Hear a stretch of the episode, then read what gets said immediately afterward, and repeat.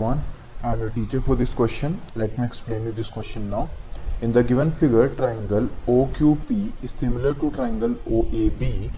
Angle OPQ is equals to 56 degree and angle BOQ is equals to 132 degree. Find angle OAB.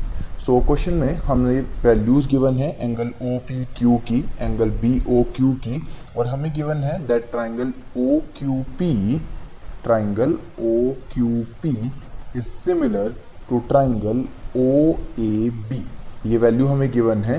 So so, इसके according हम कह सकते हैं कि अगर triangle O Q P similar है ओ ए बी के तो angle O Q P equal है एंगल ओ ए बी के।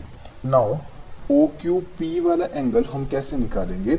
ये हमारे पास एक्सटीरियर एंगल है B O Q exterior angle हो जाएगा। So, इसकी वैल्यू इक्वल होनी चाहिए थी एंगल पी और एंगल क्यू के। तो एंगल ओ क्यू पी को हम क्या लिख सकते हैं? Angle B O Q minus angle O P Q is equals to angle O A B इसका रीजन हो जाएगा हमारे पास exterior angle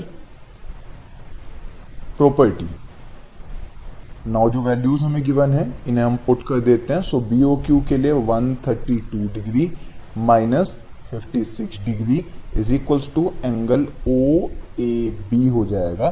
so so finally हमें आंसर क्या मिलेगा? That angle O A B is equals to 76 degree I hope you understood the explanation thank you